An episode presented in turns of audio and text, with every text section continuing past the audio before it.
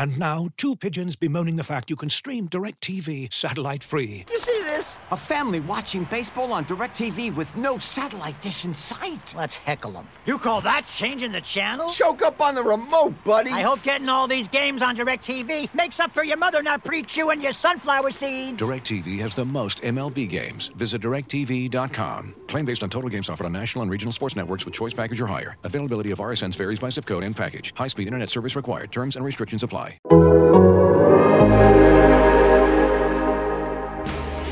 High in the air. Brito back at the wall. Adios! Pelota! That's the type of manager that I'd like to be, which is the same every day. They know what they're going to get. They're going to get energy, they're going to get accountability, they're going to get structure, and they're going to get support. And I'm going to bring those things to the dugout in the clubhouse regularly.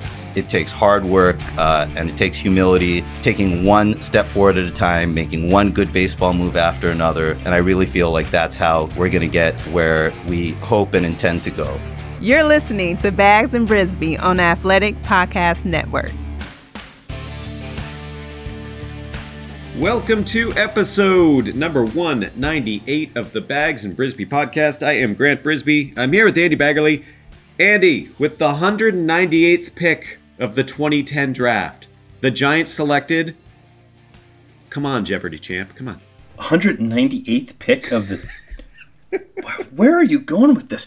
Wow. Um. Well, gosh. Now I have to actually turn my brain on and think, what round would that be in? So It would be the sixth round. I'll give you sixth round. Okay, sixth round, 2010. Um, oh boy, I, my brain is broken. You're gonna have to help me out. Is it um, Joe Panik? No, it's. Oh wait, no, he was a first round pick. That's a terrible guess. That was a terrible, terrible, terrible guess. I would say that we should go back and re-record and start the episode over, but I'm gonna own that. I'm gonna own that terrible, terrible guess. That's like Final Jeopardy being U.S. president and you coming up with Ben Franklin. Come Yep. on, Andy. Yep. Come Yep. on. It, That's true. It's uh, it it's Mike Kickham. How was I supposed to know that? You weren't. It was a joke. Oh, okay. but uh, Mike Kickham, we get to talk about him just real briefly because uh, I enjoy him because his uh, ERA as a Giant was, let's see, his career ERA was 10.98. Not great. That is not a good ERA. It's one of the highest in Giants history uh, with any any innings limit that you set. However, his ERA with the Dodgers 13.50. So it got worse when he went to the Dodgers. That's good enough for a good giant designation. He last appeared with the Giants in 2014, and then he resurfaced with the Boston Red Sox in 2020. And I think he pitched in every independent league and everywhere you could possibly pitch. I think he pitched in the Mexican League. So he went to He's Winter pitching Ball. there now. He's pitching there now. He's with Yeah. uh, Guadalajara this year. How about that? So where he has a 27 ERA. Ooh, not trending in the right direction. But yeah, it's I always give a guy a lot of uh, um, respect when he hangs in there and just refuses to have that uniform taken off him, or just gets a different uniform. So good for Mike Kickham. Yeah, hundred percent. I I appreciate the heck out of his career. Um, and that is without irony or snark. But we are not here to talk about Mike Kickham. Are you sure? Uh, well, We could spin this one half an hour. Well, I mean, the, the alternative is talking about another one-run loss. boy, I guess we got to get into it. We're here to talk about the 2022 Giants, and I really enjoyed uh, your kind of roundup of last night's game. We're recording this on Friday morning, so I'm talking about Thursday's one-run loss to the Brewers. It was a master class in explaining how the Brewers are better than the Giants without saying it outright. You just kind of mentioned, well, they have Devin Williams. They're they're doing a few of the little things. The defenses uh, are a little bit. They gave the Brewers a little bit better chance to win. Uh, but it seems like the Giants are not getting blown out of the water by the Brewers on paper or on the field, but it just seems like there's that little extra edge that the Brewers might have right now, and I'm not sure how the Giants make that up. Yeah, well, it was such a great pitching matchup, Carlos Rodon and Corbin Burnes. I, I got to the ballpark way later than I normally do because I'm like, I'm not really interested in anything that's going to happen pregame. I'm writing this pitching matchup. And it, it kind of Carlos Rodon this year reminds me a little bit of, of covering Tim Lincecum, especially in the Cy Young years, because you would go to the ballpark and you knew, okay, the odds are like 90% that Tim Lincecum is my story today. No matter what happens around him, the earth can open up and swallow, you know, uh, some players whole, and it won't matter. Tim Lincecum is going to be my story. And I feel that way about when I watch Carlos Rodon. I just think he's so compelling, and he's the most compelling figure on this Giants team, aside from, you know, a couple of really hot weeks Joc Pederson had in, in April. So, and, and obviously the slap in Cincinnati. That was also somewhat compelling for different reasons. Um, but no, it, it was a great pitching matchup. And, and, and I really feel like, you know, the, the Brewers got Rodon out after five innings. The Giants got Corbin Burnes out in the eighth inning. And that's the difference in the game, as far as I'm concerned, especially when, you know, the only real chance you have against the Brewers is that space between the starter coming out and Devin Williams and potentially Josh Hader coming in. And there's so many ways that the Giants weren't able to save Rodon pitches or the Brewers were able to make him spend pitches. And, and, and the Giants weren't able to do the same thing against Burnes. And so many of those little those little sort of attrition moments led to another one run loss. And there was a comment uh, from someone on um, the story that I wrote. I was reading through the comments this morning. He used the phrase, he or she used the phrase Rorschach test because you could look at this and say, look, the Giants had a lead against the reigning NL Cy Young winner, one of the best pitchers in baseball. You know, they lost on a fluky hit in the 10th inning. This is one of those games that shows that they're right there. They're, they're ready. But then you, if you really watch the whole game, they played a terrible baseball game. They made all kinds of different mistakes, and they didn't do enough to win. And they've now lost 19 games by a one run margin, and no team in the majors has lost more. They're tied with the Texas Rangers and the Miami Marlins for the most one run losses in baseball. And you can't say it's bad luck. A lot of these one run games, they just aren't doing enough to win them. It used to be that the sabermetric orthodoxy was that one run games were generally, you should be 500. Every team, bad or good, should be 500 or close to it. There is some negligible effect, or I, I shouldn't say negligible, but limited effect that your bullpen can have on it, or poor play that can get you a little bit under or a little bit over if you have a good bullpen. I still kind of subscribe to that. I don't think that the Giants should be that many games under 500 when it comes to one run games. But when you actually watch the games, it makes sense. The Giants gave up, I don't remember, like 13 hits last night, and they got what four five uh, that's not that's not bad luck between the one run record and the pythagorean win loss and i know i'm sounding like a total nerd right now i do think the giants have been a little snake bit this year you can't explain it all the way they just they play a lot of sloppy baseball you know, there was a big uh, play. Uh, Mike Yastrzemski made a catch uh, near the wall uh, to end an inning, and it pumped up the ballpark, and everyone cheered. And it was a nice play. He had to leave his feet and, and make a little hop at the wall. Honestly, not a super difficult play for a center fielder. It's not one of the uh, top 10 plays, you know, it wasn't a web gem. But when you just look at the context of how the Giants have played defense this year, it looks like the greatest play ever. Because uh, of all those hits, I would say that at least three, if not four, might have been preventable um, or easily preventable. David Villar double clutches on a, a ground ball that, that's uh, generously scored a single. Uh, there's a, a pop fly by Rowdy Tellez in the second inning when the Giants are shifted over and Villar is a third baseman trying to catch a ball in uh, foul ground in right field. So he's obviously out of his depth. And um, but Luis Gonzalez was nowhere to be found and just sort of you know, ambled in on it. I mean, there are all kinds of plays like that. You know, Thairo Estrada is can't quite leap up and, and, and snag a line drive. Estrada makes a throw on an easy double play or very routine double play that pulls Brandon Crawford off the bag. They only get one out. All of those plays cost the Giants pitches. A lot of them cost Rodon pitches. And then obviously it doesn't help when Jonathan Davis works a, a 13 pitch at bat that really uh, expended him and, and, and, ensured that Rodon would get out of the game uh, in the fourth. And that's, uh, you tip your cap to an opponent when they do something like that. I mean, that was probably the, the biggest leverage moment in the game in terms of the, what, made the most impact on, on the Brewers winning and the Giants losing. But the Giants also did it to themselves too. And, um, you know, they just, there have been too many games like this. And again, we've talked about this where it is the trade off is going to be well, we're going to score more runs. We understand this is the roster we built, and we built it very specifically to score more runs than our opponent. That is the goal of baseball. And we're going to do this by giving a few on the defensive side and getting more on the offensive side. And when it works, it makes sense. And it worked last year. It's worked in the past. We've, it seems like every podcaster is saying Michael Morse, Travis Ishikawa, well, not Travis Ishikawa, but Pat Burrell. And, and you know, it, the gambit has worked in the past, but it's just not working this year. And when you've got Luis Gonzalez hasn't gotten going yet uh, since he's come back from the IL, he's been in a little mini slump.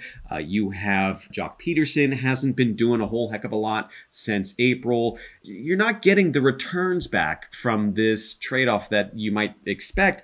And that's the story of the 2022 Giants season so far. You know, LaMonte Wade Jr. is not going to hit 16 for 34 in the ninth inning or later every year, obviously. But, you know, he's also like 0 for 8 this year, um, which, you know, is an entirely small sample.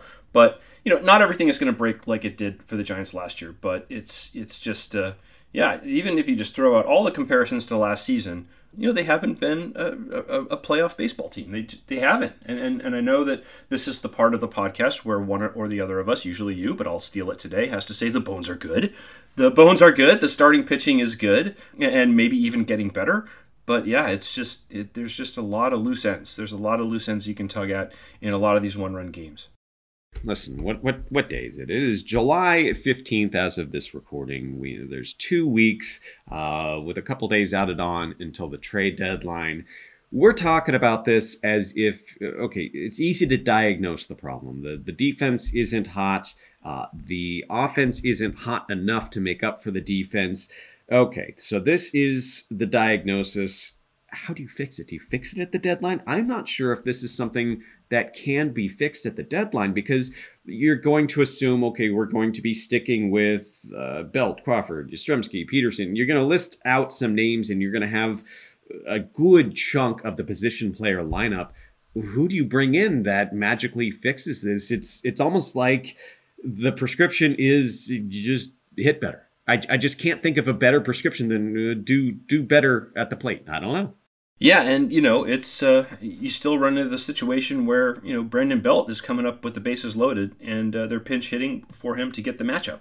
I mean, at some point, you know, maybe you have to let Brandon Belt, you know, be your guy. And I know that he's he's still getting up to speed, but I thought that was an interesting moment in the game. And and, and Darin Ruf had a really good uh, at bat. He, he drove a ball to right field. It was caught at the warning track. So you know, I think he did. He put the bat on the ball and, and hit it hard, which is what the why he was sent up there. So, you know, it's hard to say, to fault that and say that was a terrible move, but you wonder if, if maybe they'll start to back down from, from some of their orthodoxy. And, and, and I don't think that's going to happen. I think that they're going to stick to their guns and, you know, and keep uh, making the moves that this roster is designed to make. And, you know, it's not like the offense has been terrible. The, the, the weird thing, and I know you've written about this a ton, uh, is um, just how hot and cold the Giants have run. I mean, only the Yankees have scored 12 or more runs in a game more often than the Giants have. I think it was the Yankees that have done it nine times, the Giants have done it eight times. Nobody else has done it more than four. So what we have is a run distribution problem. I don't know how you solve that. I really don't. Yeah, no, it, it's a maddening team to watch, and I think it would be a maddening team to watch even without the shadow of 2021 uh, looming over it. But uh, that doesn't help. But I, I want to get back to the Brandon Belt pinch hitting stuff because it fascinates me. I want to know what's different this year compared to previous years. Is it that uh, the DH allows Gabe Kapler to say, "Well, I'm not going to have a pitcher spot coming up to worry about. This is where I can I can play that uh, perfect matchup card that I have." Is it that Brandon Belt is a little bit older, maybe a little bit cooler than he has been in the past? Is it something lingering uh, uh, where he is it maybe something with his knee where he's not able to stay in on left-handed pitchers uh, as well as he has? Do you have any idea what has changed this year? Well, I think you brought up a really good point, which is you don't have to save your pinch hitters for the pitcher spot. So you can be more aggressive getting matchups, whether it's early in the game, which you know they were willing to do last year anyway. I think there was one time when they pinch hit for Alex Dickerson in the second inning. But uh, sorry, Alex, I'm sure that didn't feel so good.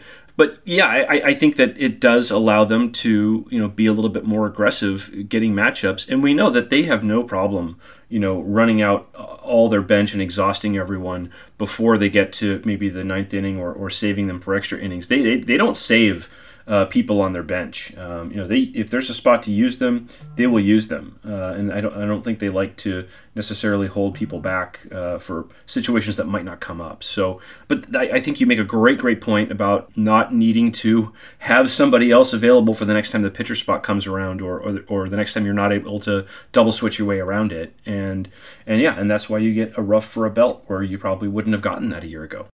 I do want to bring up that of all of the statistics that we have at our fingertips, one of the hardest to parse, and I'm talking like over a career almost, is going to be platoon splits because you will have a lot of noise in any given season. And last year, Brandon Belt was pretty okay against, uh, he's actually pretty good against left handed pitching at an 832 OPS. That's good for him.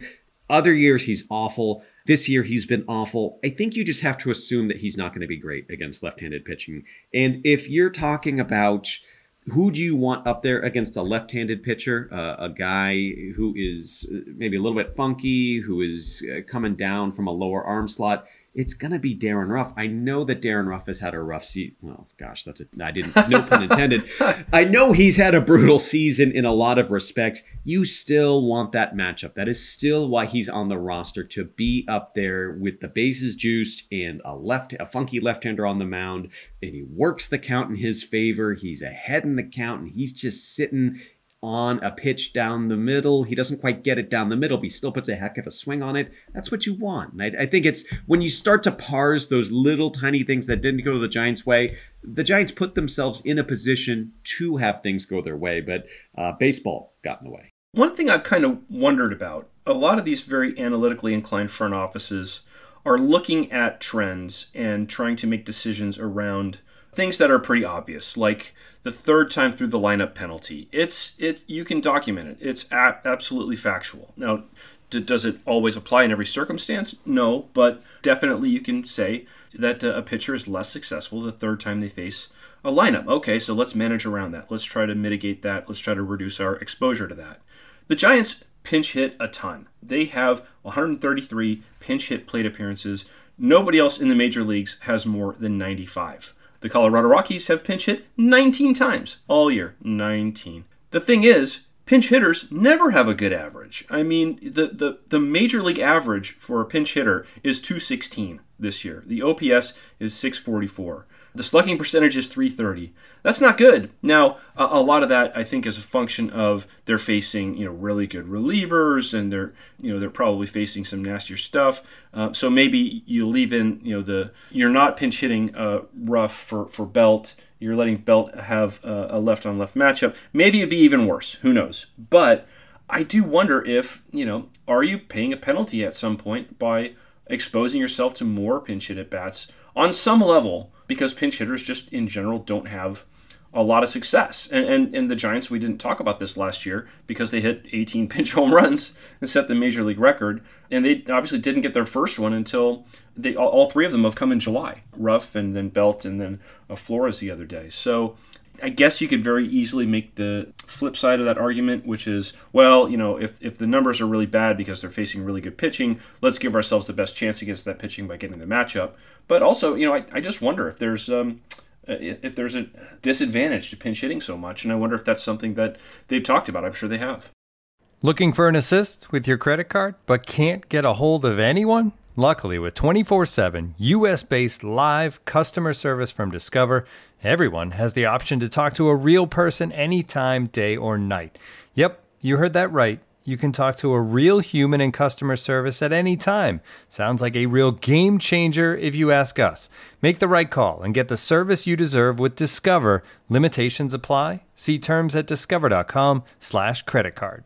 Looking for an assist with your credit card but can't get a hold of anyone? Luckily, with 24 7 US based live customer service from Discover, everyone has the option to talk to a real person anytime, day or night. Yep, you heard that right. You can talk to a real human in customer service anytime. Sounds like a real game changer if you ask us. Make the right call and get the service you deserve with Discover. Limitations apply. See terms at discover.com/slash credit card. It is interesting, and as you're talking about this, uh, the hamster wheel in my brain starts going because I'm wondering if there's a selection bias in the overall statistics. Because who are who are you going to send up to pinch hit? On average, it's going to be someone on your bench, someone at the back end of your roster, someone who's not as good as your starters, and so that's why there might be this discrepancy. And the Giants feel like they don't have it because they're they've got some super subs where you have Ruf or Slater against left-handers, you've got uh, LaMonte Wade Jr. against a right uh, right-hander, and that might even out. But at the same time, I think that your overall thesis might hold some water because the Giants set a major league record for pinch hit home runs last year. But do you remember what they hit as far as batting average uh, last year as a pinch hitting? It wasn't great, and and the other thing is they set the major league record for pinch plate appearances by a ton last yes. year as well. So you know it, it's one of those things where it's impressive unless you look at the rest of the numbers. I mean, it's still impressive. I mean, that's a lot of pinch homers. But uh, the overall average is not great. Yeah, 199. There you go. 199. I mean, they sent uh, a pinch hitter up there 406 times, and most of the time, four fifths of the time, it didn't work. Well, I guess you have to count the on base percentage. They had a 310 on base percentage, which is fine. But they ran into a lot of balls, and that is to their credit. But at the same time, I'm not sure how sustainable that is. I guess if you have 400 plate appearances, it's fairly sustainable. Speaking of unsustainable, would you like to know uh, what team has the best uh, batting average from their pinch hitters this season? 425, 40 at bats, 17 hits, 425 average from their pinch hitters. Like you said, it's usually the guys on the on your bench, the guys who aren't good enough to play every day. This team has so much depth that they can hit 425 in the pinch, and it's the Kansas City Royals. So I, I think what the Royals the should do. Here's what the Royals should do. They should take, oh, I don't know, 10 players off their roster and just tell them, just oh. stay at home. Stay at home, skip this series. We're going to play the reserves, and we're going to see how that works. That's what the Royals should do. Oh, my gosh. Did you see the tweet from the official account? The, no, the what did Kansas it say? Oh, I, am afraid. No, I'm afraid it was, uh, hey, we, we think everyone should get vaccinated. We're going to host a free uh, vaccination clinic here at the ballpark. And it was like a masterclass in subtext and passive aggressiveness, and I, it was really kind of impressive for an official team account to do. But anyways, uh, that is that is a different can of worms. Mm-hmm. That, mm-hmm. Yep. Back to back to the Giants. So uh, I don't know. We're gonna have a lot of data points this weekend because the Brewers listen, last year before Devin Williams broke his hand, I thought the Brewers were the team to beat because they're set up so well for the postseason. And I know that they aren't filled with offensive juggernauts, and it's just a real pitching first team. I still think that the Brewers are the cat's meow. I just think that they are a fantastically uh, built team, and we're going to learn a lot about the Giants. You have Brandon Woodruff going uh, on Friday night, and you have that bullpen. You cannot escape that bullpen. And I don't know. It's the Giants have played so many poor teams other than the Padres uh, lately that it's it's jarring to watch a team like the Brewers come in and then you have the Dodgers after that. This is really, it, I guess you you can't ask for anything more before the deadline because you're really going to know where the Giants stand. You know, Farhan Zaidi's on the record saying that they're not looking to sell. I think they're going to have to really play some bad baseball and, and probably dip uh, a few games below 500 uh, to be in a position where they really would sell. But uh, I agree. It's you, you want to see how the, these this team measures up. Last time they faced the Dodgers, they swept them. You know, um, they, have proven that they can hang with uh, these other teams, mostly because they get really good starting pitching. I mean, you know, you go from a Rodon Burnes matchup to a Webb Woodruff matchup the next day. That's that's pretty good stuff. I mean, that's that's a that's a, a playoff series type um, setup right there. And you know, it's the Giants just need to turn more batted balls into outs. That, that I, I just I keep coming back to that, uh, and that would solve so many problems or or make the game so much more winnable if they could just do that more often. Yeah, and again, it, it just goes to it's it's like it's almost like a, a puzzle, like a, a, Sudoku puzzle or a crossword puzzle, where you keep just spinning in circles and, and, you're trying to find the answer. And I'm not sure if it's the answer. Speaking of puzzles and and converting batted balls into outs, do you play Spelling Bee on the New York Times? Oh, I love Spelling Bee. Yeah. Today I've put in Bocock about four times. That's it. Just it. I, I look at it, and my brain works where I look at this jumble of letters, and I go, "B O C." Damn it, that is not an actual word. So I don't know how to go on from there. But it's, it's I. I want to know if it seems like we're focused on are the Giants buyers, are are they sellers? Are they buyers? Are they sellers? And it's this uh, false binary, I think, because there is another option, which is just do nothing. And if that sounds maddening, they've done it before. I mean, they they've held on to Madison Bumgarner and Will Smith, and people grumbled about it. Uh, at the same time, that's indirectly how they got Kyle Harrison. All those extra picks allowed them to play around with the 2020 draft and bonuses and slot money. Uh, that's how they got Kyle Harrison. So there is an argument for that. In 2019, everyone wanted to have one of them to have a huge, great, big sell-off. They traded Sam Dyson, they traded Mark Melancon, but they didn't sell the entire roster. In fact, they they got Scooter uh, Gennett at the deadline, as we all remember. But you know what I mean? It's there is another path which which is to do the bare minimum and just kind of keep forging ahead and maybe make the postseason by a game. Yeah, thread the needle as it would be. You know, that's a really good way to look at the Bumgarner Will Smith situation and the two draft picks that they got because I think it's it's I've always just sort of reduced it to okay, who are the players they drafted in those spots? That's who they got.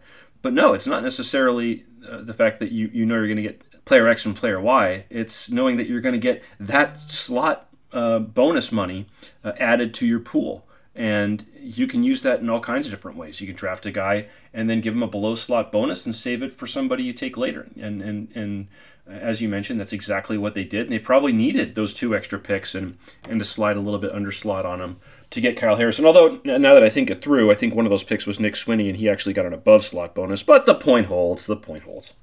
the point holds. Yeah, it's they had who did they get? They got I think the actual players they got are Jimmy Glowenke and Nick Swiney. Uh, Swiney is doing okay in the minor leagues. Uh, Glowenke's been up and down, but I really do think that it is you have that. Glowenke was way over the the top. What, what am I trying to say? Uh, yeah, he was an overdraft by a whole bunch, and he's the one who kind of allowed the Giants to swoop in and sign Kyle Harrison away from his commitment. I'm actually writing about their draft futility right now, and that that draft stands out as a success story. Somehow they there are only five rounds, and that's like their best draft of the past almost ten years, going back to the 2014 draft with Logan Webb and Austin Slater. Uh, they have not had a lot of draft success lately, so this is our last podcast before the draft. I'm going to ask you who is uh, their.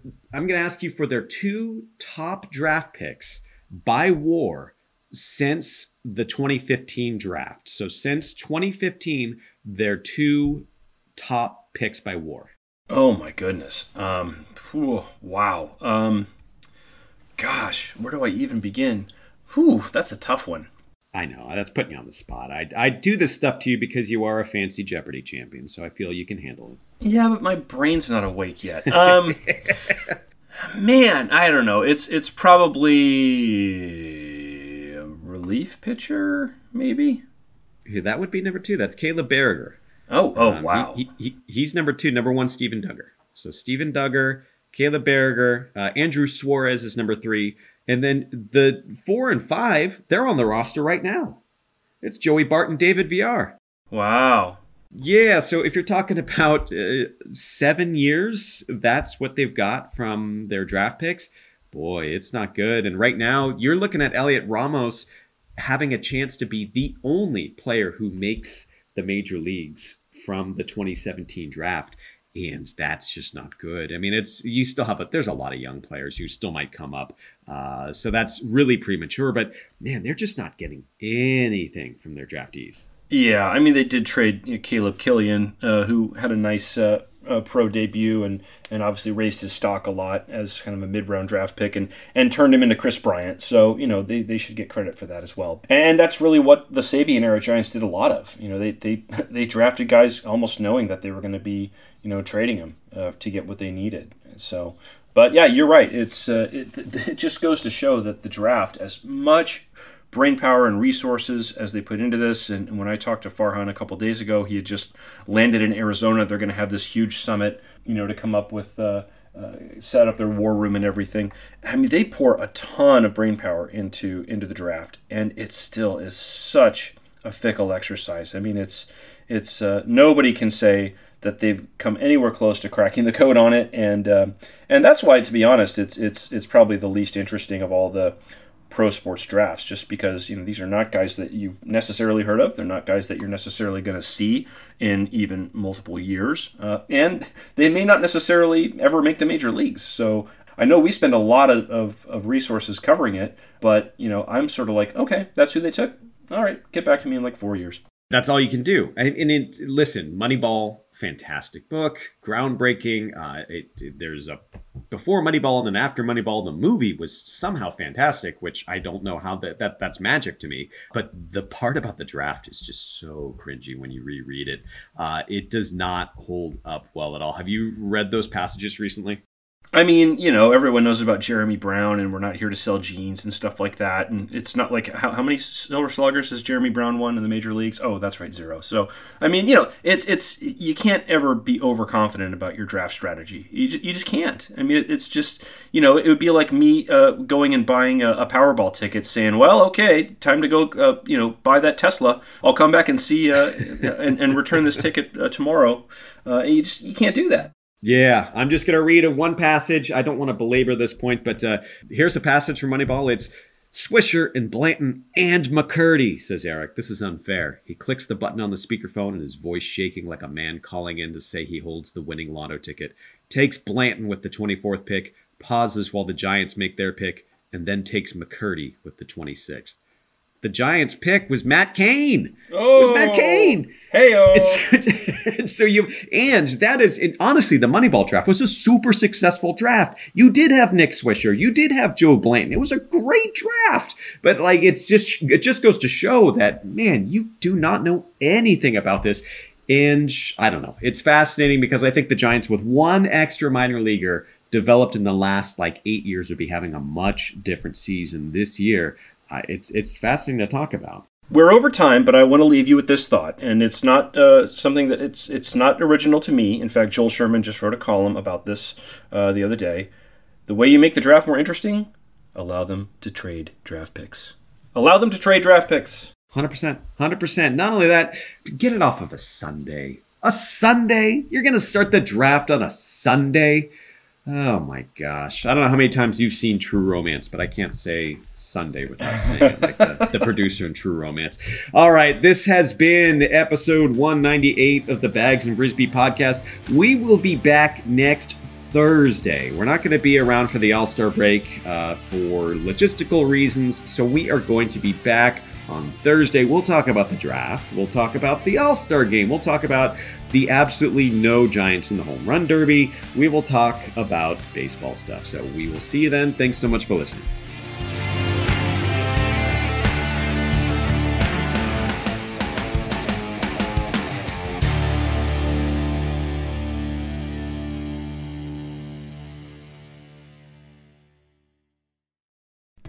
As you've probably heard by now, we've teamed up with BetMGM this season. We'll be using BetMGM lines to make all of our picks, and we'll have special offers for our listeners each week. If you haven't signed up for BetMGM yet, use bonus code The Athletic, and you'll get a one-year subscription to The Athletic, plus up to a $1,500 first bet offer on your first wager with BetMGM. Here's how it works.